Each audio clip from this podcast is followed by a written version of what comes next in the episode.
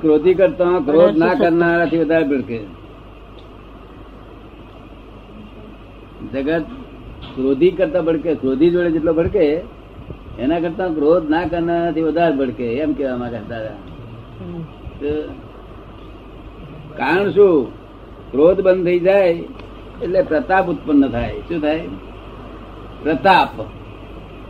બહુ તાપ લાગે. અત્યંત તાપ લાગે. આ છોકરા આખો દાડો ભરજ્યા કર્યા કશું બોલ્યો નહીં બધા અક્ષરે બોલ્યો નથી. અક્ષરે બોલ્યો નથી પંદર વર્ષથી. અક્ષરે કોઈ જોડે ક્રોધ નહીં કર્યો અક્ષરે કોઈ જોડે બહુ તાપ લાગે. સાયન્ટિસ્ટો ધરતા તો જબરદસ્ત તાપ લાગે. અને જે ક્રોધી હોય, એને એને ઠંડક લાગ્યા કરે. તો એને જઈને સંચયન કરવું ક્રોધી એટલે નબળો વીકનેસ ગામમાં કોઈ નબળો નહીં હોય નહીં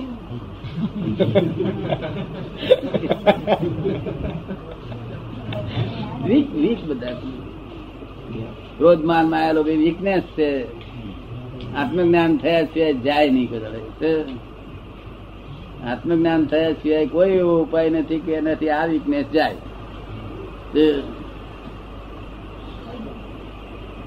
પછી બેન શું આવ્યું? કુદરતનો નિયમ છે એવો નહીં તો ક્રોધ ન કરનારનું રક્ષણ જ કરનાર ના મળે ને. ક્રોધ એ અજ્ઞાનતામાં રક્ષણ કરનારો છે. નહીં તો ક્રોધ ન કરનારાનું રક્ષણ જ કરનાર ના મળે.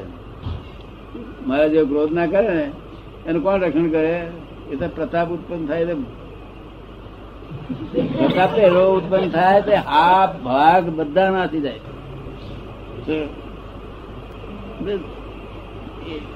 નિર્બળતા કરીએ એટલે પછી રહીશું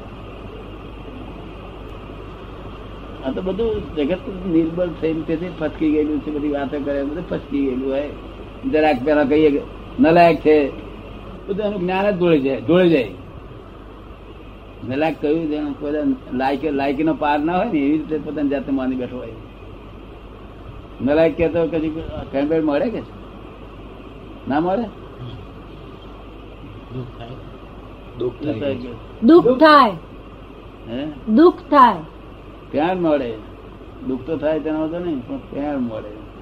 શું? સમજો છો? તમારે આમ પ્રેમ સાહેબ પ્રેમ મળે કે નહીં? મળે નહીં? આપડે ના સમજે કે કશું છે નહીં સામાન વાપરવા જેવું જ નથી કે આપડે ઉઠીને બીજી દુકાને જઈએ પછી. અને તે દુકાને એવી મળી પછી તે બીજી દુકાને એથી બધી દુકાનો ખોલતા ખોલતા એક દુકાન મળી આવે આથી દુકાન મળે?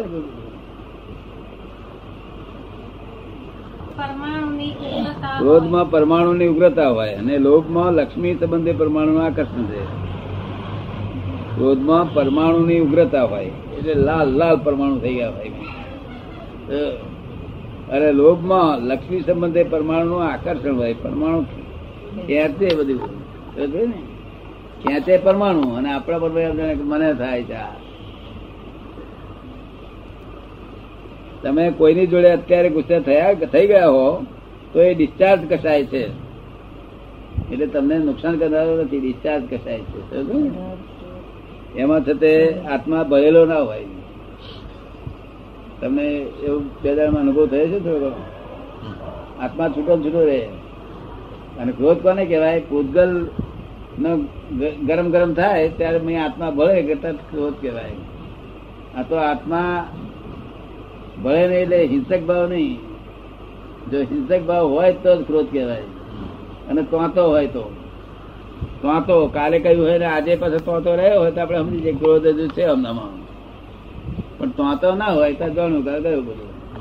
અને તોતો તો ચાલીસ વર્ષ સુધી ન ભાઈ પચાસ વર્ષે રે ભાઈ પચાસ વર્ષ પછી ભેગો થાય માણસ તો તોતો ઊભો થઈ જાય.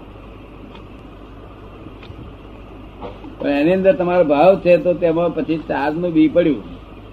તમારો ભાવ હોય તો ચાર્જ પડે પછી. પછી ક્રોધ એ તો પ્રેમ છે. ક્રોધ એ તો પ્રેમ છે એવું જે ઓળખના શીખ્યો એ માણસ કહેવાય. એ કેમનું થાય સમજણ પડો. શું કે છે? કંઈક દાદાને કંઈક કંઈક દ્રષ્ટિ હોવી જોઈએ કે તો ખ્યાલ આવે ને બધાને લાભ થાય.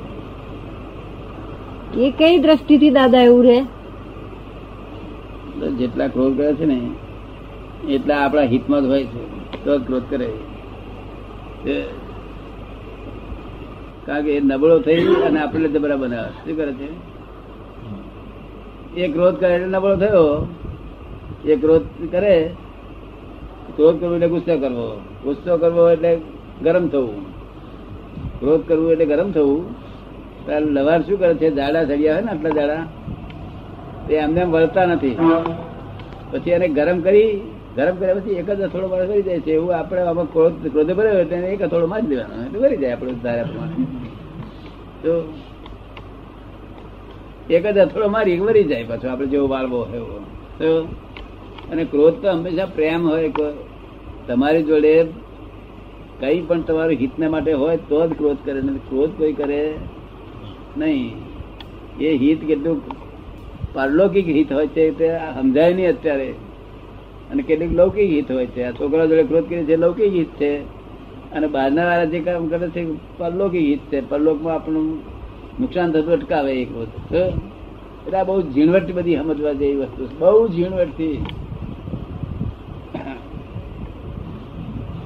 પછી આગળ શું આવે છે?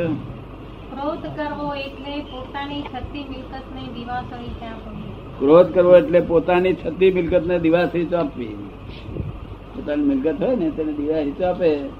અને ક્રોધ ફેરફાર નહીં કઈ. જ્યાં સુધી પછી જ્યાં સુધી નબળાઈ જાય નહીં ત્યાં સુધી પરમાત્મા ભેગા થાય નહીં. ક્રોધ માન માયા લોભે નબળીઓ છે આવ્યું છે અધ્યાત્મ જાણ્યું તો તેનું નામ, અધ્યાત્મ જાણ્યું તો તેનું નામ, કે જ્યાં રોજ રોજ ક્રોધ માર માયા ઘસે જ જાય, વધે નહીં. અધ્યાત્મ જાણ્યાનો ફળ શું થાય ક્રોધ માર માયા ઘટે જાય પણ વધે નહીં? એક ફેર કસાય રહી જ્ઞાની પુરુષનું દર્શન થાય, ત્યારથી મોક્ષની શરૂઆત થઈ ગઈ. કસાય રહિતનું દર્શન થાય ને? એક વખત એક ફેર જો જ્ઞાની પુરુષ નો કસાય કસાય રહિત જ્ઞાની પુરુષ દર્શન થાય ત્યાંથી મોક્ષની શરૂઆત થઈ ગઈ. કચાય રહિત કોને કહેવાય? કચાય હતો નહીં છે નહીં થશે નહીં. તો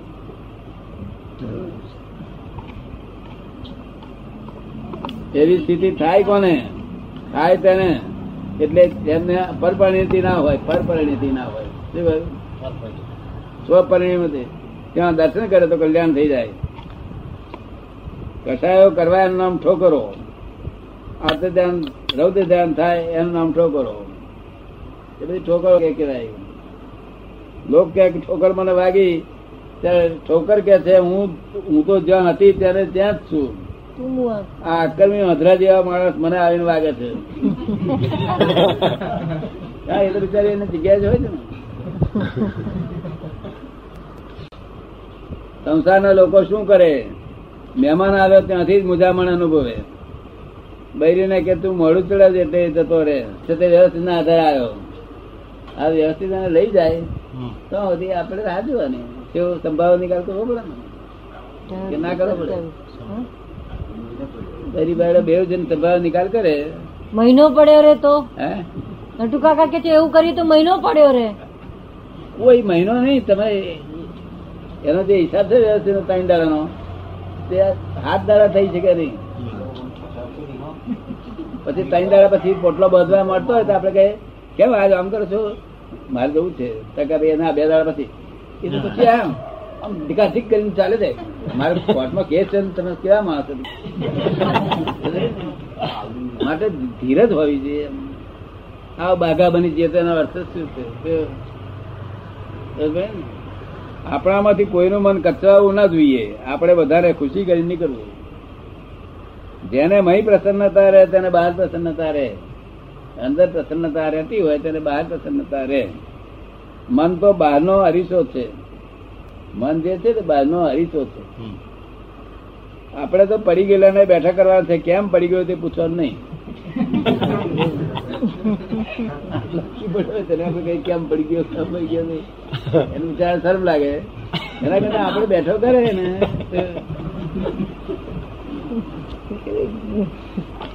પાત્રતા ક્યાં હોય કે છે સંસારમાં ક્યારેય પણ ક્લેશ ના થતો હોય તે પાત્ર કહેવાય.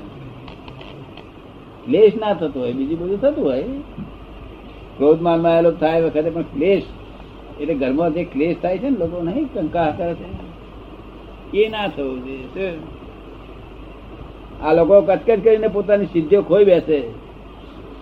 માટે જેમ છે તેમ જાણો.